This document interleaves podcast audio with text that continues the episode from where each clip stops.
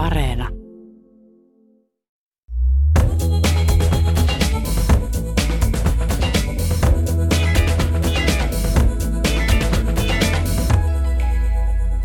Nyt alkaa Kulttuuri Ykkönen, joka selvittää tänään, pitääkö tekoälyä pelätä, voiko se syrjäyttää ensin kirjailijat, tieteentekijät, toimittajat ja lopulta kaiken inhimillisen toiminnan ja mitä meidän pitäisi ajatella arabivaltioiden uudesta avaruusohjelmasta.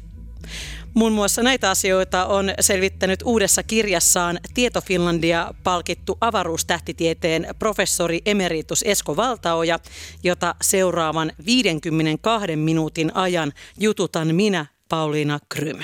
Tervetuloa Kulttuuri Ykköseen Esko Valtaoja. Kiitoksia. Ja tämä lähetys on osa Yle Radio 1 Tiedefestarin ohjelmistoa. Esko Valtaoja, tässä sinun uudessa tiedonjano vuosiseikkailu ja tieteen viidakoissa kirjassasi perkaat tiedeuutisia ja tieteellisiä julkaisuja vuoden ajalta.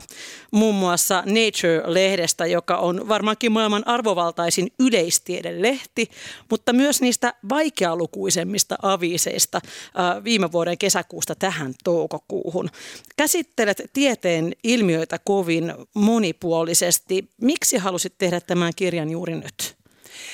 No tämä on sellainen, mikä on mulla monta vuotta pyörinyt, koska mä oon aina kiehtonut tämmöiset niin kuin vuosielämästä, luontovuosi tai muuta vastaavaa, tämmöiset, joka kertoo niin kuin päiväkirjanomaisesti vuodesta elämässä. Ja tämä on tavallaan mun päiväkirjani.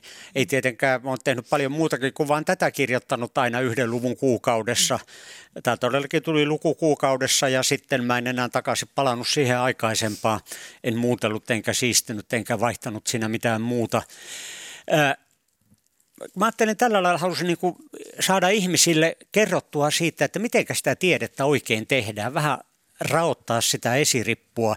Eli niin kuin sanoit, Nature maailman johtava tämmöinen yleistiedelehti, mikä ei tarkoita sitä, että se on suurelle yleisölle.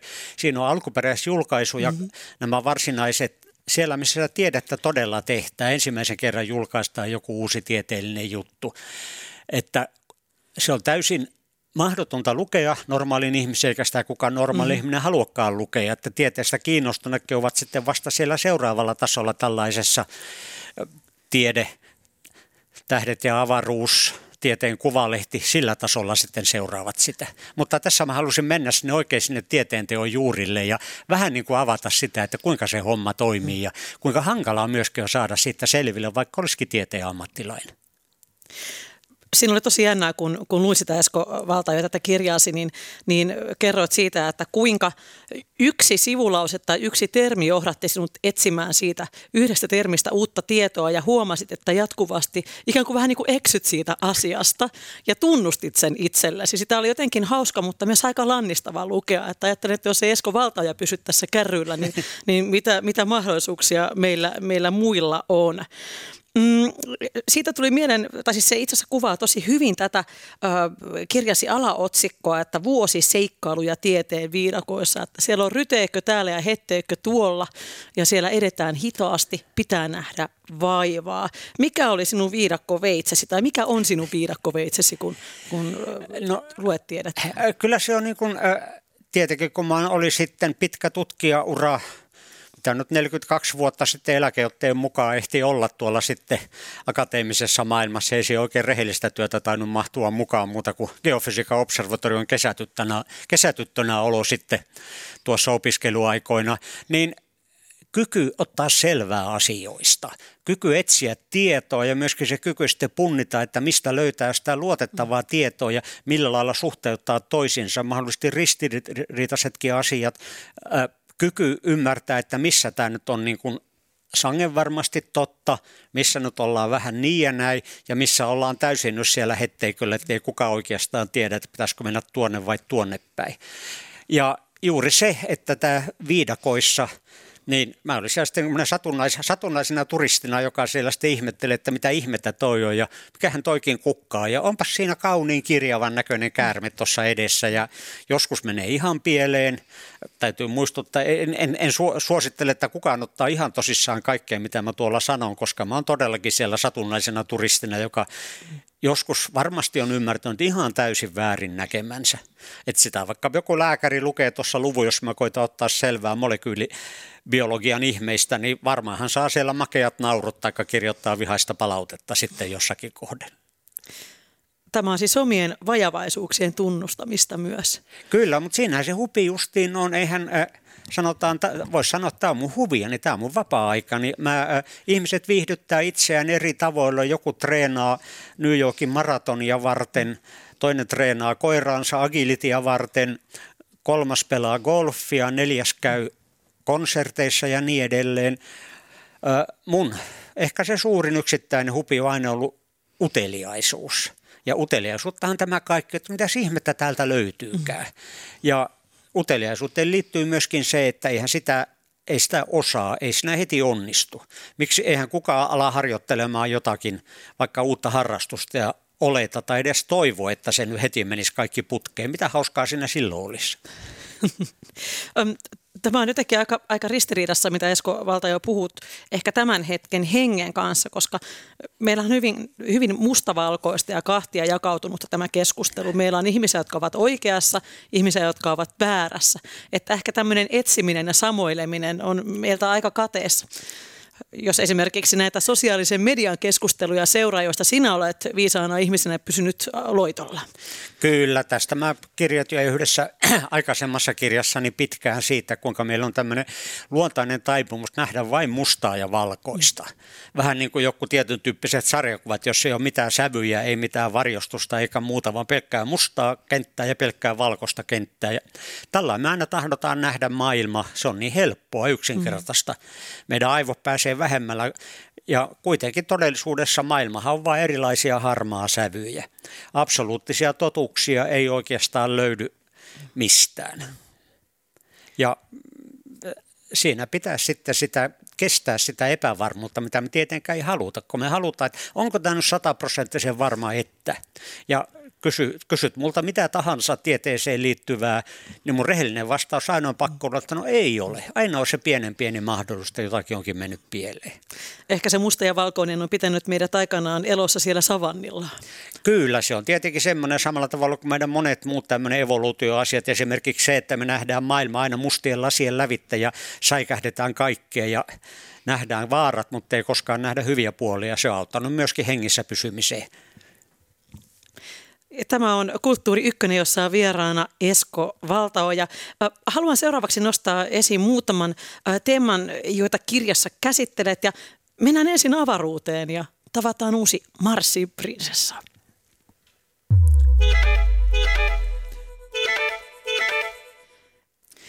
Kerrot Esko Valtaoja uudessa tiedonjanokirjassasi innostuneesi kovasti uudesta Marsin prinsessasta. Kuka on Marsin prinsessa ja miksi hän on niin merkittävä? Marsin prinsessa oli, olikohan se nyt sitten elokuussa, viime vuoden elokuussa lähetettiin matka, matkaan Marsiin kolme luotainta.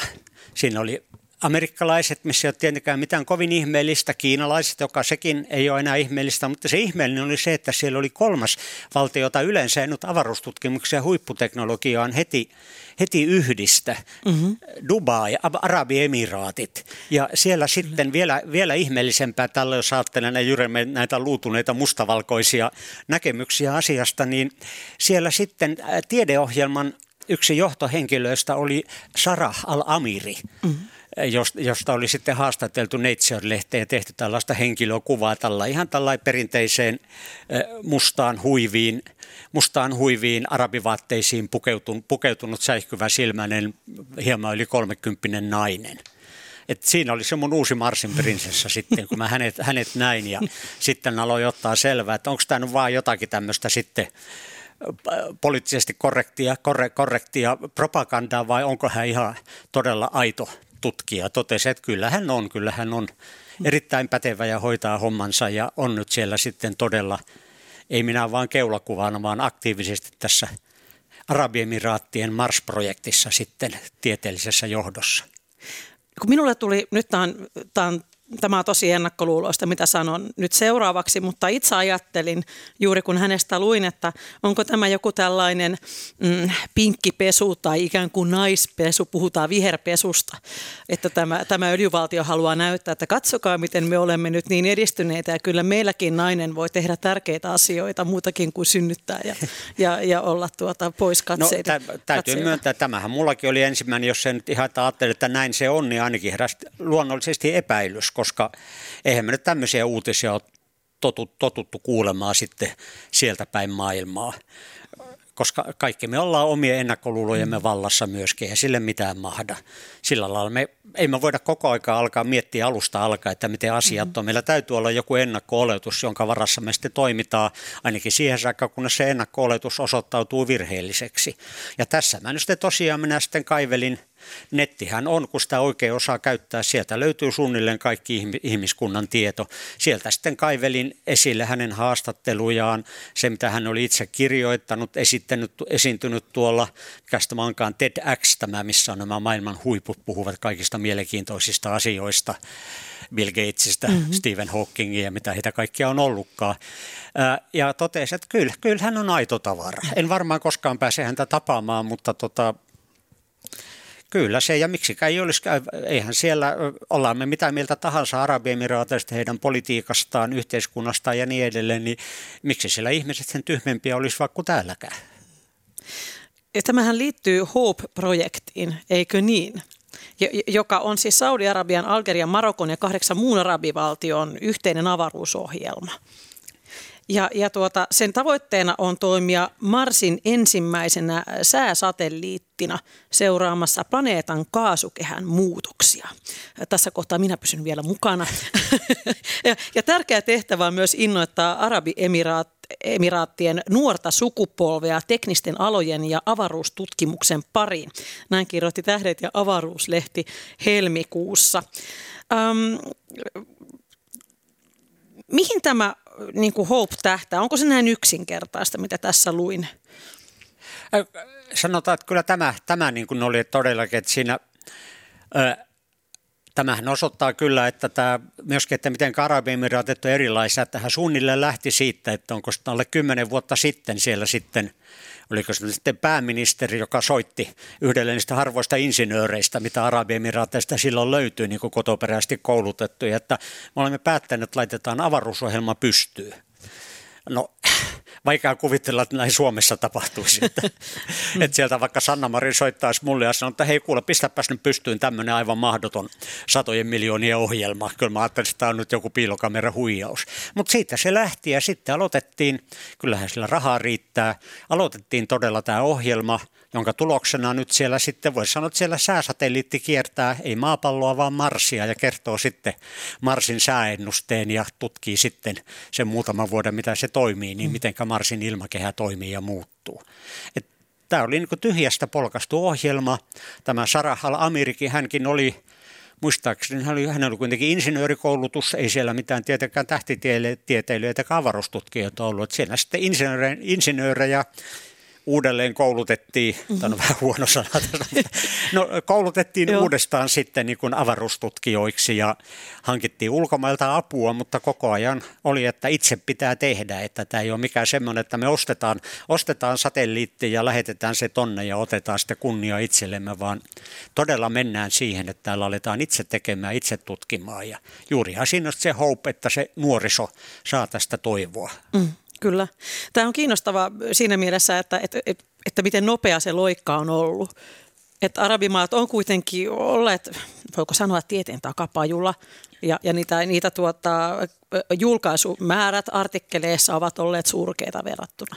Kyllä, verrattuna ja sehän on edelleenkin, ed- edelleenkin. Ja sehän on kyllä yksi sellainen, se on pitkä historiallinen syy, että tuota, e, arabimaat, islamimaat – ne voisi sanoa, että niin 1600-1700-luvulla ottomaanien valtakunta mahtava, jota sitten myöhemmin sanottiin Euroopan sairaaksi mieheksi eikä suinkaan suotta, niin he käänsivät selkänsä tälle niin kuin tieteelle, valistukselle, tälle uudelle ajalle, teolliselle vallankumoukselle, että edes kirjapainotaitoa ei oikein hyväksytty ja otettu vastaan, vastaan tällaisten islamin maissa. Siinä on moninaisia historiallisia syitä, joita ei kannata kaivella, mutta se näkyy edelleenkin, että hyvin suuri osa tästä meidän maailmamme epävakaudesta ja muusta tästä sitten Afganistan, islam, terrorismi ja mm. kaikki tällainen, niin johtuu siitä, että he eivät kerta kaikkiaan lähteneet mukaan tähän maailman nousuun, jonka voi ajatella, että se alkoi silloin 1700 plus miinus sata vuotta, tämä valistuksen no. aika, teollinen vallankumous, kaikki tällainen. Arabimaat, islam käänsi sille selkänsä ja yhä edelleenkin me nähdään se, että he ovat todella tieteen takapajuloita mm. ja se ei ole kenellekään, ei heille itselle eikä millekään muullekaan maailmalle tämmöinen epätasapaino ei ole hyvä asia. Tuo on tosi, tosi jännittävä ja, ja, ja hirvittävä ö, niin kuin kehityskulku, mitä on tapahtunut. Itse kävin äitini kanssa Pariisissa varmaan 15 vuotta sitten täällä Institut du Monde Arabe kulttuurikeskuksessa. Ja olin aivan häkeltynyt siitä, kun siellä oli niitä vanhoja tähtitieteellisiä mittauslaitteita. Siellä oli sitä vanhaa teknologiaa, joka on ollut aikanaan kuitenkin tosi edistyksellistä. Ja niin kuin mitä kaikkea sinne oli kerätty ja sitten selitetty, että mitä nämä ovat. Ja, ja sitten kun mietti sitä, mietti sitä tämän hetken todellisuutta ja sitä, että mitä Euroopassa on tapahtunut, niin se, se, se oli jotenkin aika mykistävää ja tosi surullista.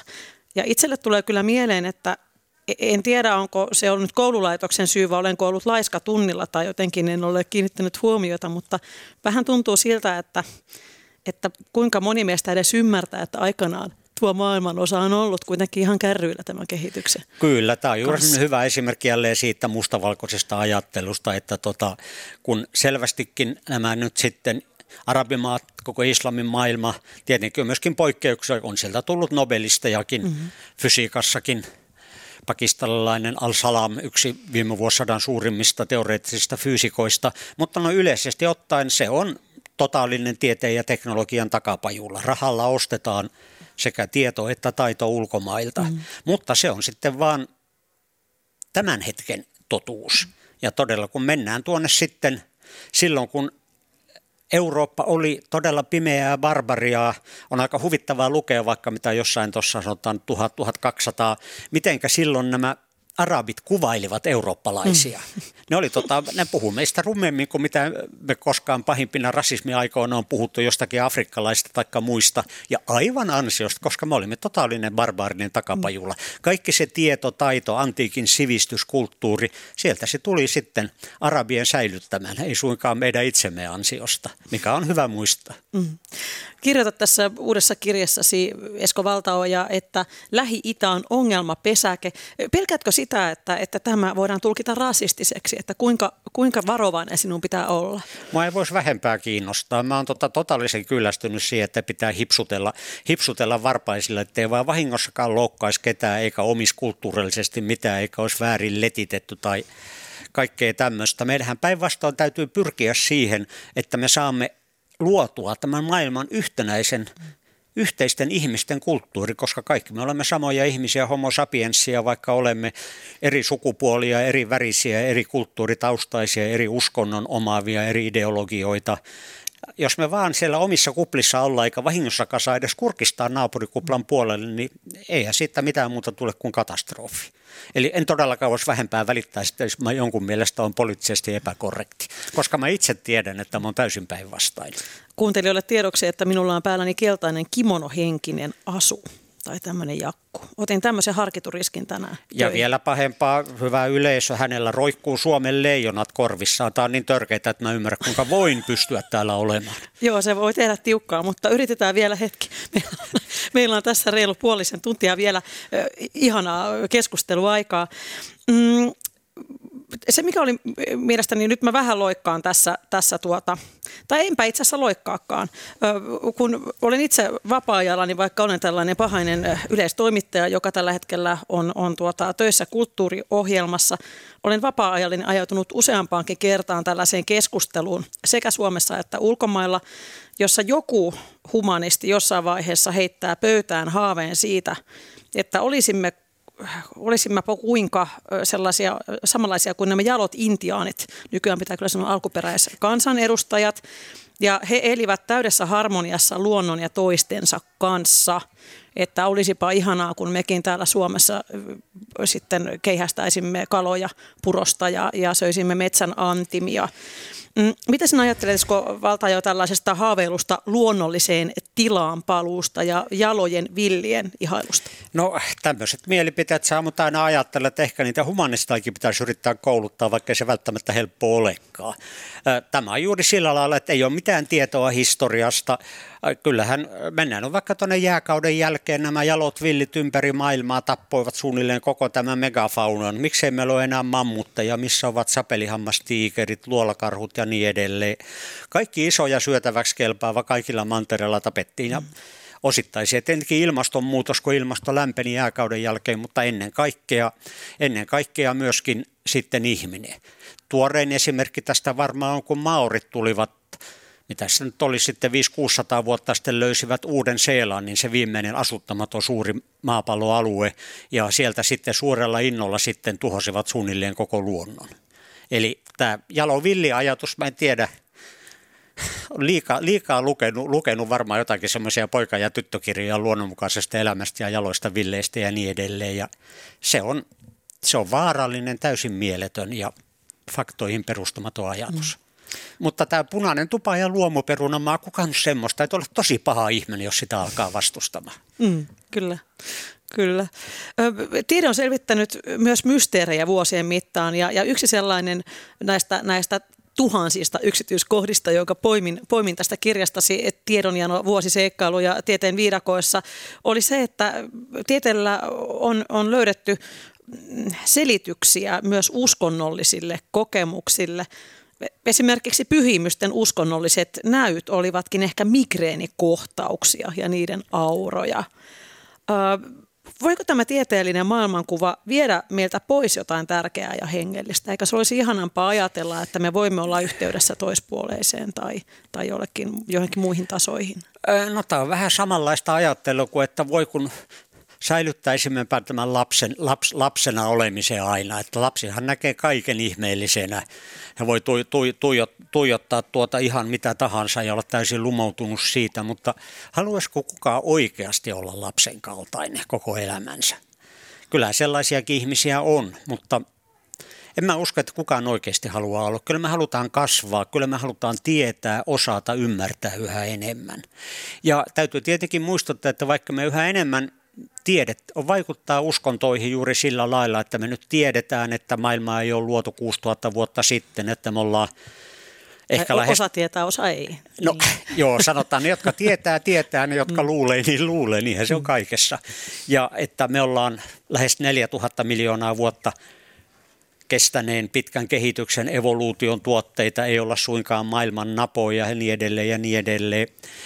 Tämä ei tietenkään sinällään kumoa esimerkiksi uskontoja, eikä se, että jotkut selvästikin, jotkut pyhimykset, ei tarvitse lukea joku pyhimyselämä kertoa ja huomaa, että kyllä olivat aika psykoottisia tapauksia, joita olisi nyt suomalainen terveydenhoito voinut auttaakin. Niin ei se sitä tarkoita, että kaikki, että kukaan pyhimys ei olisi todella ollut johonkin mahdolliseen Jumalaan yhteydessä, mutta se auttaa vähän niin kuin, miten se nyt sanoisi, suhteuttamaan näitä erilaisten uskontojen vaatimuksia siitä, että vain ainoastaan meillä on tämä absoluuttinen ehdoton totuus ja kaikki muu on sitten vaan tuota harhaa tai pahimmassa tapauksessa jumalatonta eksytystä. Se mikä näissä fundamentalistiliikkeissä, ei ainoastaan islamin, vaan myöskin ihan Suomessakin herätysliikkeissä ja muissa että meillä ja, ja vain meillä on se ehdoton totuus. Niin silloin on hyvä aina pikkusen tökätä terävällä piikillä, että mitenkäs tämän kanssa, että kannattaisikohan teidänkin vähän harkita.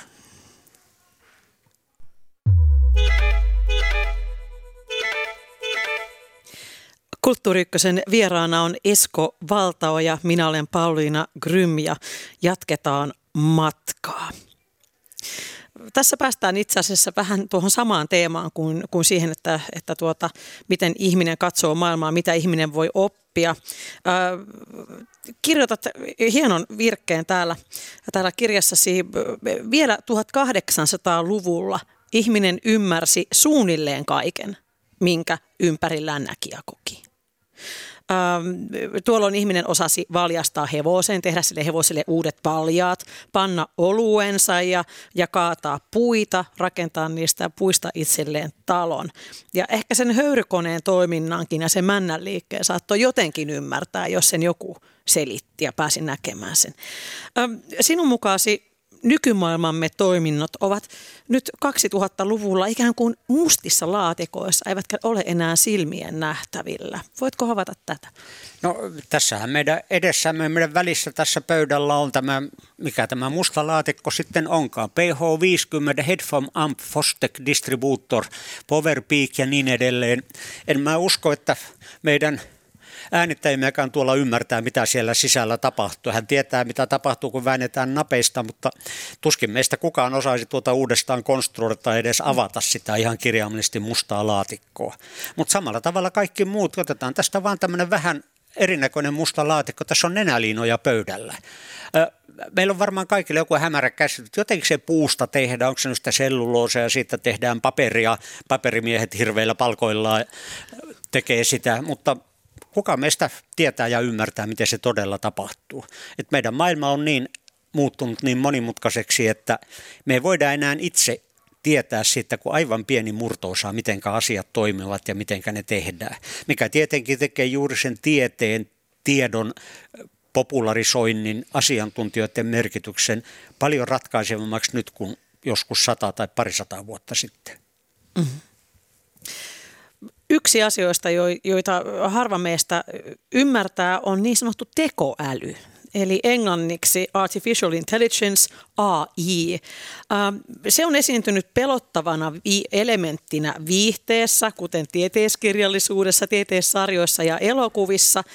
Ähm, mutta se on myös kiinteä osa meidän, meidän, etenkin meidän kehittyneiden teollisuusmaiden asukkaiden arkea ja varmaan se on tärkeä elementti kaikkialla maailmassa ihmisten elämää jo.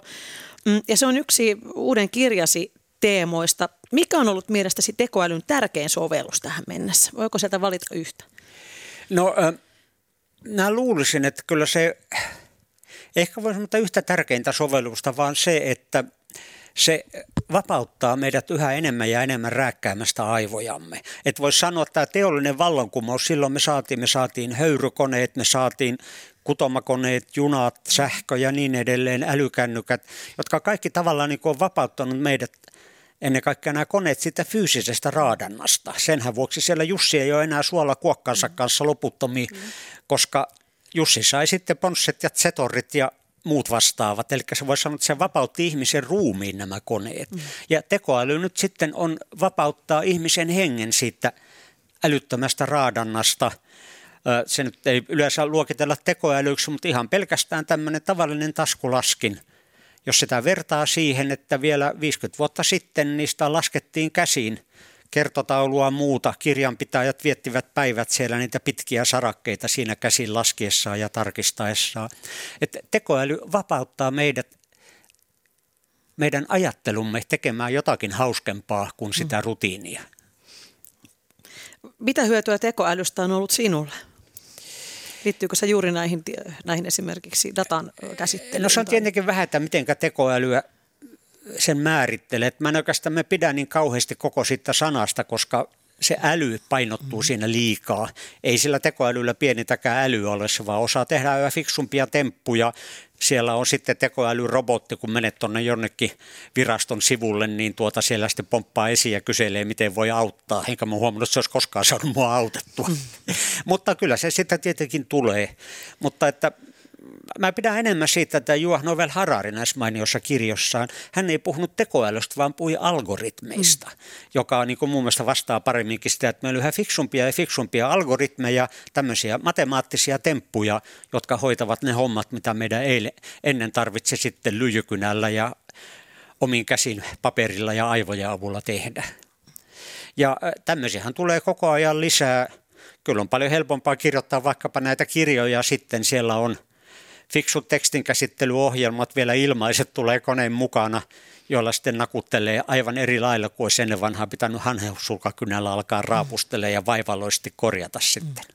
Tai edes kirjoituskoneella ja paperilla. Tai edes kirjoituskoneella. Mä kun siellä mä olin jo alle kansakouluikäinen, mä hartaasti hakkasin isän vanhaa Remingtonia, isä oli opettaja ja sanomalehtimies, niin sillä mä aina sitten nakuttelin ja nakuttelin ja katseli ihmeissäni, kun siihen paperille ilmestyi sanoja, mutta kyllähän se aika työlästä on tähän nykyiseen verrattuna, puhumattakaan sitten korja- korjaamisesta sitten. Kyllä.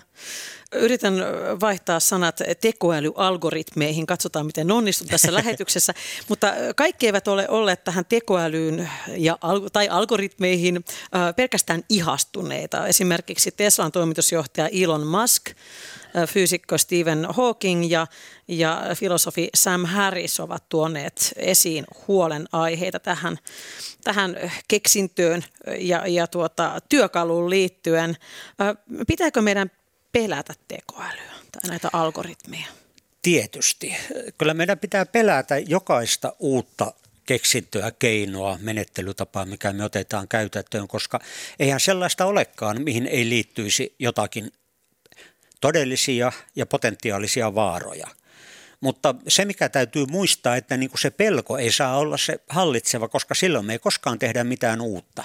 Ajatellaan no vaikka mulla on tapana käyttää Lapiota esimerkkinä. Sehän on ihan mahtava killer-appi. Tarvitsee vain kysyä hmm. siltä Jussilta siellä Kuokan ja Lapion kanssa suota kaivamassa. Paljon helpompaa kuin paljain käsin tai jollakin kivikirveillä. Mutta toisaalta Lapiolla on myöskin paljon helpompaa tappaa ihminen kuin tuota paljain käsin, mistä on hmm. myöskin nähty ihan riittävästi esimerkkejä. Mutta tuskinpa kuka on sitä mieltä, että lapio olisi pitänyt jättää käyttämättä, koska sitä voi käyttää väärinkin. Nämä tämmöiset kaikki nämä muskit, Hawkingit ja muut ovat siinä mielessä tärkeitä, että ne muistuttavat niistä mahdollisista keinoista, millä me loputtoman kekseliät ihmiset voidaan keksiä tämä, tätäkin käyttää väärin. Mm. Ja Mähän on tuossa kirjassanikin näitä esimerkkejä, esimerkiksi juuri tämmöinen kasvojen tunnistus sitten, Joo, kyllä. tekoälyalgoritmit, niin sitä voidaan käyttää sekä hyvin että huonosti hyvin käytettynä se antaa ihan rajattomia mahdollisuuksia meidän ihan jokapäiväiseen arkiseen elämään. Mutta huonosti käytettynä se on sitten sitä, että sitten vahditaan, että kuka on tällä uiguurin näköinen tyyppi, joka hiippailee täällä nyt vapaana jossakin Sinkiangin kaduilla. Kyllä.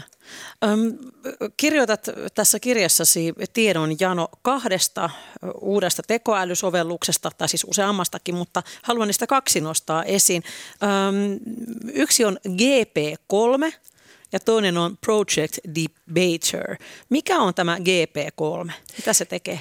Se on näitä tämmöisiä niin kuin tekoälyohjelmia, jotka tuottaa itse tekstiä. Tätähän on niin kuin vuosikymmeniä yritetty ja kehitetty ja kuulemmahan näitä, tästä niin kuin vähän vaatimattomampia versioita käytetään jossakin urheiluselostuksissa ja muissa, jotka nyt eivät ole kuolematonta proosaa. Tämä GP3 on nyt tai sanotaan ehkä oli vuosi sitten, oli tieteen viimeinen sana tai teknologian viimeinen sana, että se pystyy tekemään aivan uskomattomia asioita, tuottamaan ihan kelvollista runoutta, kun sille mm-hmm. annettiin vaan, että kirjoitapas nyt runo tästä ja tästä teemasta. Sitten se kirjoitti runoon, taikka kirjoitapa nyt pieni essee sitten vaikkapa tekoälyn vaaroista. Se kirjoitti pienen esseen tekoälyn vaaroista ja niin edelleen, kelvollista kieliopillisesti oikeaa englantia. Mehän nähdään tämä kaikki tavallaan myöskin tuolla jokaiselle tuttu, tai ainakin se löytyy sieltä, niin on tämä ilmainen Googlen kääntäjä. Mm. Siinä on myöskin tällainen tekoälyalgoritmi. Tosiseen pitää itse syöttää se teksti, mutta GP3 pystyy sen tekstinkin sitten keksimään. Mm. Hmm. Pitääkö esimerkiksi Suomen kirjailijoiden olla huolissaan? No sitähän on jo tullut tota, mä sitten siinä, kun vaikka mä oon kuinka utelias, niin ei ehdi pysymään tilanteen tasalla kaikessa. Kun mä kirjoittelin tuota lukua juuri, niin sitten mä oikeastaan olin sen lopettanut, kun mä kuulin, että hetkinen, mua suomalainen runoilija on tehnyt tämä samaisen tekoälyn GP kolmen kanssa, niin tota, on tehnyt runokirjan. Niin Jotenkin mä vähän epäilen, että ei meidän tarvitse runoilijat kirjailijoiden vielä olla huolissaan, mutta sen sijaan tämmöinen ihan niin kuin rutiini, rutiinikirjoittaminen. Eihän kukaan kirjoita vaikka jotakin hmm. tuommoista tylsää raporttia, joka kuitenkin pitää täyttää ja tehdä, niin kukaan niitä huvikseen kirjoittelee. Mieluummin sitä kirjoittelisi vaikka pöytälaatikkoon runoja tai sitten rakastetulle sähköpostiviestejä tai jotain muuta vastaavaa. Eli jälleen kerran positiivisesti katsottuna tämä tekoäly, teknologian kehitys vapauttaa meidät jostakin, jota me voidaan ajasta, voimien käytöstä, jota me voidaan käyttää paljon hauskemmallakin mm. tavalla. Sitten voimme esimerkiksi olla siellä Twitterissä ja, ja loukkaantua ja kiihtyä no, tällä sehän, säästyneellä ajalla. Sehän on kuulemma nyt täynnä näitä tekoälyrobottia, joka sinne pistää näitä viestejä. Että mä en, en, en ole somessa itse oikeastaan ollenkaan. Facebook-tili on, mutta sekin on vaan siitä, kun kaverit halusivat, että mun täytyy olla mukana siellä, niin oli pakko mennä. Niin mutta siellähän kuulemma kaiken näköiset sitten Putinin botit ja muut jylläävät. Mm, kyllä, ja aiheuttavat hämmennystä. Entä millainen on tämä project debater, eli onko tämä projektiväittelijä, jos tämän kääntää Joo, niinpä kai. No se on sitten tästä, kun tämä Tämä oli niin tuotti tekstiä, niin tämän, tässä sitten puhesyntetisaattorin avulla sitten keskustelee ja väittelee ihmisten kanssa, eli sillä lailla taas askel eteenpäin, mm-hmm. että koska äh, sanotaan, että kieliopillisesti korrektin tekstin tuottaminen on suhteellisen helppoa, koska siinä on se rajallinen kielioppi sääntöineen. Ja, mutta taas sitten, kun vaikka me tässä keskustellaan, väitellään, niin sehän on sitten tavattoman paljon monimutkaisempi juttu, koska esimerkiksi että mikä, mikä on joku väite, mikä on sitten siihen vastaus, Mä voidaan mennä tuonne jonnekin vanhaan Aristoteleeseen 2300 vuoden taakse runousoppiin, retoriikkaan, että millä lailla keskustellaan, millä lailla väitellään. Se on voisi sanoa, että se on tavallaan paljon inhimillisempi, hankalampi homma kuin pelkästään suhteellisen järjellisen tekstin tuottaminen. Ja nyt sitten tämä projektiväittelijä alkaa siinäkin päihittämään ihmiset on pakko, niin kuin mä kirjassakin totean, että kun mä katson vaikka tässä viime vaalia alla sitten tätä poli- poliitikkojen keskinäisiä televisiokeskusteluja, niin mä näin siellä sitten sen Project Debatorin siinä sitten tämmöisen pienen, pienen monoliitin, joka sitten hakkaa, hakkaa siinä niin Jussi halla Jussi halla kuin Sanna Marininkin sitten väittelytaidoillaan. Mm-hmm. Ehkä me sitten, jos seuraavissa vaaleissa aletaan sitten, on pieni korvanappi, johon sitten tämä väittelytekoäly sitten syöttää hyviä argumentteja sitten toivorikkaalle poliitikolle. Se olisi vähän niin kuin poliittista dopingia. Niin, niinkö? poliittista dopingia, juu. Täytyy no. alkaa tarkastaa sitten korviksi, ennen kuin päästetään studioon. Kyllä, kyllä. No, mitäs tämä Project Debater, eli tämä väittelybotti, voisiko näin sanoa, ja tämä GP3, niin läpäisevätkö ne Turingin testin? Sanoit, että ihan kelvollista tekstiä tulee täältä GP3, eli ihminen ei välttämättä tunnista, että vastassa on tekoäly. Ja tämä väittelijäkin taitaa olla aika hyvä. Kyllä, joo. Se on tietysti tämä Turingin testi, sehän niin kuin tunnetaan, että jos on siellä seinän takana joku sitten No silloin ei ollut puhetta, vaan silloin oli sitten, vaihdettiin tekstejä, että jos siinä ei sitten toinen tiedä, että onko siellä, onko siellä kone vai ihminen, niin silloin se läpäisee sen testin, mutta toisaalta kyllä meistä varmaan jokainen on ollut mukana joskus varsinkin illan loppuvaiheessa keskusteluissa, jossa ihan hyvin voisi sitten, ei tiedä, että onko siellä enää ketään kotona sillä toisella keskustelijalla tai väittelijällä, että se on vähän myös semmoinen veteen piirretty viiva tämä Turingin testi. Kyllä. Itse rinnastat tekoälyn koiraa. Eli, eli sanot, että, että, että tekoäly voi oppia samalla tavalla kuin koira oppii, mutta ei se opi päättelemään tai ajattelemaan niin kuin ihminen.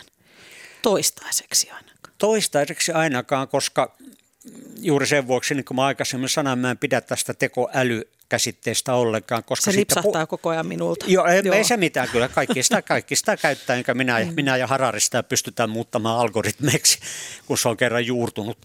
Äh, mutta koska se menee sitten todella syvälle siihen tietoisuuden ongelmaan, että me ymmärretään ollenkaan. Eli mistä meillä tulee tämä kummallinen tunne, että me ollaan ihan oikeasti olemassa.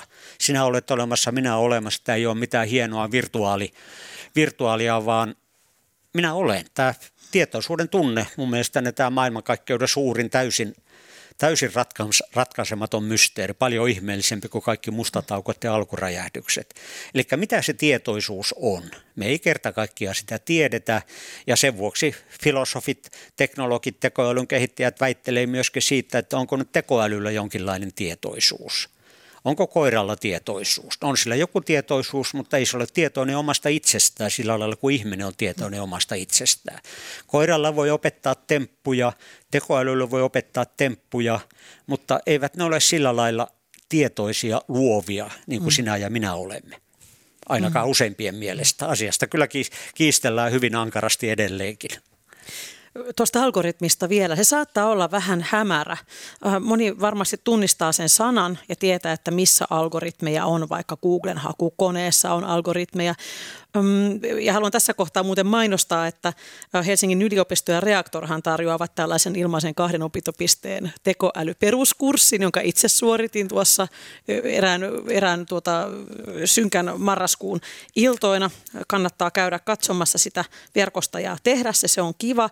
Siinä, siinä on yksi esimerkki algoritmin ymmärtämiseen on se, että on joki, jonka yli pitää päästä. Sitten on soutuvene, sitten on kettu, kana ja tämä sie, siemen tai, tai siemensäkki tai viljasäkki. Mm. Ja pitää miettiä, että missä järjestyksessä viedään, kuljetetaan näitä vastarannalle, ettei käy niin, että kettu syö kanaa tai että kana syö näitä, näitä niin kuin jyviä. Joten ikään kuin pitää miettiä, että mitkä asiat voivat olla olemassa samaan aikaan. Tämä oli mun mielestä tosi hauska. Miten, miten sinä selittäisit lyhyesti algoritmin? Äh, joo, tämähän on tämä klassinen, klassinen aivopähkinä ja se, miten se ratkaistaan, on sitten logiikan avulla. Eli että okei, kettua ja kanaa ei voi panna yhtä aikaa veneeseen, kanaa ja viljapussia ei voi panna yhtä aikaa veneeseen ja niin edelleen. Eli miten tämä homma hoidetaan? Se menee sitten logiikalla – Toinen vaihtoehto on se, että kirjoittaa kaikki mahdolliset vaihtoehdot ja katsoo, että missä sinne kaikki pääsee ehjin nahoin toiselle mm. puolelle. Eli voisi sanoa, että on tavallaan tekoäly on niin kuin logiikkaa. Mm. Jos ajatellaan vielä yksinkertaisempi esimerkki, 1 plus 1 on 2. Jos sä laitat sinne taskulaskimeen tai älykännykkää, niin siellä on pieni ohjelma, sitä voi sanoa pienen pieneksi tekoälyksi, joka tunnustaa plusmerkin ja tietää, että silloin pitää laskea vasemmin ja oikea puoli mm. yhteen ja katsoa, mitä siitä tulee. Toinen algoritmi kertoo paljon, kun pannaan yhden päälle toinen ykkönen, että siitä tulee kakkonen. Hmm. Ja tuskin meistä kukaan ajattelee, että siellä mikään äly toimii siinä sitten, kun, kun sitten se laskin laskee 1 plus 1 on, ja kertoo, että se on kaksi. Eli pohjimmiltaan siinä on kyse logiikasta, ja siinäpä se sitten onkin, kun me ajatellaan meitä ihmisiä, että kyllähän me ollaan homo sapiens järkevä ihminen, mutta ei meidän ajatukset kovinkaan tunnu logiikkaa noudattavan. Kaikkein vähiten sitten tämä kummallinen luovuus, se, että meillä tulee joskus ihan ihmeellisiä uusia ajatuksia mieleen. Ja siinä juuri mun mielestä on sitten toistaiseksi se tekoälyn ja ihmisen ero, että siellä on kuitenkin vaan yhä hienompia ja hienompia temppuja, joilla voi hämätä sitä kenties Turingin testissä, mutta ah se tietoisuus. Jos kävisi niin, että algoritmi oppisi oppimaan ja, ja ajattelemaan itsenäisesti, niin miten me ihmisraukat edes huomaisimme sitä? Tällaisiakin ajatuksia on esitetty, että kyllä se osaa jo se algoritmi ja tämä tekoäly ajatella niin kuin me, mutta se ikään kuin piilottaa sen meiltä ja odottaa sopivaa hetkeä ja sitten se iskee. Kyllä, kyllä. Tämähän on se yksi klassinen, klassinen skenaario, miten maailmanloppu tapahtuu. Että tota, ja tämä, tämä on jo vissiin joskus on 50 vuotta sitten äh, Stephen Hawking hän just varoitti tekoälystä ja hän oli ilmeisesti lapsena lukenut tällaisen novellin, jossa sitten tutkijat luovat vähän liian hienon tietokoneen ja sitten lopulta huomaa, mitä on tapahtumassa. Yksi heistä syöksähtää ja yrittää ehtiä repäistä töpseli irti seinästä sitä tietokoneesta. Mutta hän ei ehdi ja siinä tulee sitten maailman tai ainakin homo sapiensin loppu. Tämä on tämmöinen hyvin klassinen kauhukuva. Äh, mä en itse siihen kyllä usko, mutta kyllä sitä hyviä skifielokuvia ja kirjoja saa aikaa.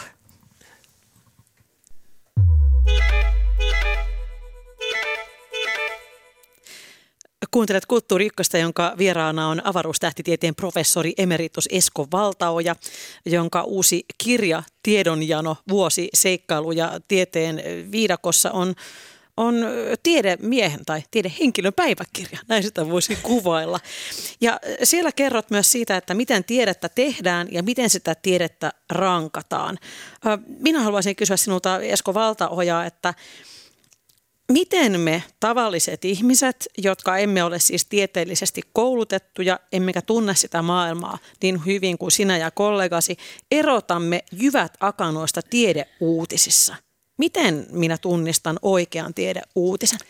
No valitettavasti siihen ei ole mitään ihan yksinkertaista keinoa, koska en edes minä pysty mä sanon, että edes minä en mitenkään nosta itseäni yleisneroksi ja kaikki tietäväksi, mutta kaikella uteliaisuudella, kaikilla tiedonhankintakyvyllä, niin, niin en minäkään pysty uutisen kuullessani uutisesta millään tavalla varmasti sanomaan, että onko tämä nyt totta vai ei. En vaikka olisin sen alan asiantuntijakin. Mutta se, mitä sen sijaan voi tehdä, on, että katsoa, että mistä se on peräisin, se uutinen. Mm. Kuka sen on tehnyt, missä se on julkaistu. Ja tämä on juuri semmoinen, mitä tässä kirjassakin koitan, koitan ottaa esiin, että filosofit on vuosisatojen tuhansien mittaan pohtineet, että mikä on tietoa, mikä on tiedettä. Tieteen filosofia on ihan oma filosofian lajinsa, jossa meillä vaikkapa akateemikko Ilkka Niiniluoto on kunnostautunut erittäin hienosti ja kansainvälisesti, mutta siinä voisi olla semmoinen käytännön määritelmä, joka toimii aina käytännössä, että tietoa, tiedettä on sellainen, joka on julkistettu tiedelehdessä, ammattilaisten lehdessä. Vasta kun se on julkistettu ja painettu, sitten se on tiedettä. Se ei vielä tarkoita, että se olisi totta, mutta ainakin se on sitten katsottu, että se läpäisee nämä kaikki kriteerit, että se voidaan kelputtaa, kelputtaa sitten tieteeseen mukaan. Se on ennakkoarvioitu, sen ovat asiantuntijat tehneet, siinä ei ole fuskattu missään vaiheessa ja niin edelleen ja niin edelleen. Ja tämä on juuri semmoinen, mikä menee usein sekaisin. Mulle tulee huolestuttavasti yhä enemmän ja enemmän tämmöisiä sähköpostiyhteydenottoja, että näin tämmöisen YouTube-videon, jossa, mm. taikka Stephen Hawking sanoi, että vaikka itse Stephen Hawking tai kuka tahansa nobelisti sanoo jotakin, niin se ei ole tiedettä. Stephen mm. Hawkingin tiede on sitä, mitä hän on julkaissut, ei edes näissä kirjoissaan, ajan lyhyt historiaa ja muun ovat, vai hänen mielipiteitään. Stephen Hawking tekemä tiede löytyy sitten näistä ammattilaisten tiedejulkaisusta, ja niin kuin tuossa alussa oli juttu, siellä se on kyllä niin käsittämättömällä kielellä, että ei sitä mm. tavallinen ihminen pysty, mm. pysty sitten lukemaan. Et siinä on sitten se väli, väliporras juuri tällaiset tieteen popularisoijat, tiedetoimittajat ja muut, joille jää sitten se raskas vastuu katsoa, että eivät rupea ihan hömppää levittämään sitten tieteen. Ja mitä kaunokirjallisempaa tekstiä, niin sitä kauempana se on oikeasta tiedetekstistä, eikö näin, että se on yksi hälytysmerkki? Kyllä, se on myöskin se, että tota, mitä kaunopuheisemmin kuvailee tässä varsinaisessa tiedetekstissähän ei saa käyttää minkäännäköistä kaunopuheisuutta. Esimerkiksi semmoinen lause, että minun mielestäni on ihan mahdoton tieteellisessä artikkelissa, koska ei se ole tiedettä, se on vain mielipide. Mä voin sanoa, että näiden mittausten perusteella on mahdollista olettaa, että Kyllä. jossa on sitten se, se pieni ja ratkaiseva ero, että koitetaan mielipiteen sijaan pysytellä niissä faktoissa ja, ja logiikassa. Ja nämä mittaukset on myös useamman kerran ehkä toistettu. Kyllä taikka sitä ainakin ne pitää olla myöskin niin selvästi kerrottu, että, että joku toinen voi sitten ne toistaa ja täytyykin toistaa, koska mm. tieteessä, jos missä on myöskin se tärkeää, että ei yksi pääskyneen kesää tee. Että vaikka yksi kuinkakin nobelisti olisi vuosikymmenestä toiseen tiettyä mieltä tietystä asiasta, niin ei se vielä tarkoita, että hän on oikeassa. Mikä on myöskin sellainen, mikä helposti, helposti menee sitten tällainen niin kuin tavallisen vaikka innokkaankin tieteenharrastajan ohitse, että auktoriteetti ei riitä, pitää olla sitä todistetta. Sinua on Esko Valtaoja syytetty ylenpalttisesta optimismista tulevaisuuden suhteen, esimerkiksi ympäristötuhojen ja ilmastonmuutoksen kohdalla. Kaksi vuotta sitten lausuit verkkouutiset lehdelle, että ilmastonmuutoskeskustelussa niin perussuomalaisten kuin vihreidenkin osalta ideologia ajaa ohi järjen. Ja tällä hetkellä, kun me tätä nauhoitamme tätä keskustelua, Glasgowssa on käynnissä YK ilmastonkokous, jonka keskeisenä tavoitteena on kirittää maita ilmastotoimien suhteen ja olemaan kunnianhimoisempia. Millä mielellä olet seurannut tätä Glasgown kokousta? Kyllähän tietenkin aina olen samaa mieltä Greta Thunbergin kanssa ihan, jota mä fanitan aivan hillittömästi, samoin kuin elokapinaa ja muuta, että ei tämä riitä, että kuinka te kehtaatte. Mm. Kuulkaas nyt sedät ja tädit, mm. kuunnelkaa tiedettä. Mutta on tässä nyt ilahduttavasti tapahtunut edistystä. Kun mä kirjoitin edellistä kirjaani kohti ikuisuutta, silloin tuli ihan niin kuin pommina jysähti tämä 2015 Pariisin ilmastokokouksessa sitouduttiin puolentoista asteeseen. Mä luulen, että niin kuin suurimmatkin optimistit hämmästyivät, että tämmöinen yhteinen, ainakin julistus saatiin aikaa, vaikka se onkin vielä savolainen projekti tekoja vailla. Nyt koitetaan sitä savola, savolaista projektia saada, saada vähän nyt kahdettua eteenpäinkin. Mm. Eli mä sanon, kun mä aina syytetään hillittömästä positiivismista, mä sanon, että mä oon hillittömän realistinen. Mä katson, mistä tullaan, millä vauhdilla on mihin saakka edetty, ja siitä sitten luotan ihmiseen sen verran, että kyllä me tästä pystytään jatkamaankin. Jos se jonkun mielestä on sitten hillitöntä positiivisuutta, niin ei sille mitään mahda. Esko Valtao ja tämä, tämä uusin kirjasi, joka meillä tässä on pöydällä, Tiedon jano, vuosiseikkailu ja tieteen viidakoissa, niin löysin täältä myös pohdintaa siitä tai rivien välistä olin lukevina niin kysymyksen, että mitä minun Esko Valtaojan tekemisilläni on merkitystä. Että se on ehkä vähän sellaista niin kuin oman toiminnan tarkastelua ja, ja semmoista, että täällä minä nyt olen viidakkoveitseni kanssa ja viidakko kasvaa ympärillä toisin kuin todellisuudessa sitä enemmänkin hakataan. Mitä merkitystä on yhdellä Esko Valtaoja nimisellä suomalaisella täällä tiedeviidakon syövereissä? Tiedätkö mitä? Nyt mä enää yhtään muista, mitä mä olisin kirjoittanut tässä kohdassa. Koska Tämä sitä, oli minun oma tulkintani. Se, se oli jo kuukausia sitten, kun mä löin viimeisen pisteen heinäkuun lopussa tähän kirjaan. Mutta tota, maailmahan koostuu seitsemästä ja puolesta miljardista yksittäisestä ihmisestä. Ja tietenkin aina vaan ajatella, että yhden ihmisen teolla, vaikka ne olisi mitä, niin ei niillä ole yhtään mitään merkitystä, kun ne muut sitten tekee sitä. Mutta mulla on ollut tapana käyttää tähän vertauksena uima-altaaseen pissimistä jota aika moni on joskus harrastanut. Ja sinähän voi ajatella sillä että no kun vielä on 200 metriä jäljellä ja mä voi keskeyttää. Niin jos sinne yksi ihminen lorauttaa, niin se kyllä täytyy olla hyvin tarkka mittauslaite, että sen edes huomaa. Mutta jos kaikki alkaa pissiä uima-altaaseen, niin ei siinä kohta enää kukaan ui. Tämä on mun mielestäni hyvä vertaus siihen, mikä on sen yksittäisen ihmisen tärkeys, vastuu, koska ei ole mitään muuta kuin mitä yksittäisiä ihmisiä. Hmm. Mitä tieteellistä aiot lukea seuraavaksi? Öö, no kyllä mä edelleenkin joka viikko se on niitä juhlahetkiä, kun posti lopultakin suostuu kolmen viikon odottelu, odottelun jälkeen Englannista tuomaan mulle postilukkuun se on tämän viikon Nature-lehden. Se tulee kerran viikossa. Yleensä tosiaan noin kolme viikkoa myöhässä, mutta ei se mitään, ei se tiedä äkkiä vanhene. Niin kyllä mä sen edelleenkin sitten selaan ja luen. Seuraan myöskin näitä – suomenkielisiä ja muunkinkielisiä tieteen populaarilehtiä, koska en mä niitä alkuperäisjulkaisuja jaksa lukea vuodesta toiseen sitten vaikkapa molekyylibiologiasta. Lämmin kiitos haastattelusta Esko Valtaoja. Kiitos. Ja tätä lähetystä olivat tekemässä kanssani Mikko Kuokka, äänitarkkailija ja tuottaja Olli Kangassalo. Huomenna perjantai-studiossa aiheena ainakin lihan pois vienti helsinkiläisten lautasilta, ehkä muuallakin Suomessa, ja moraalipaniikki. Minun nimeni on Pauliina Krym. Löydät tämän lähetyksen ja aikaisemmat Kulttuuri Ykköset Yle Areenasta.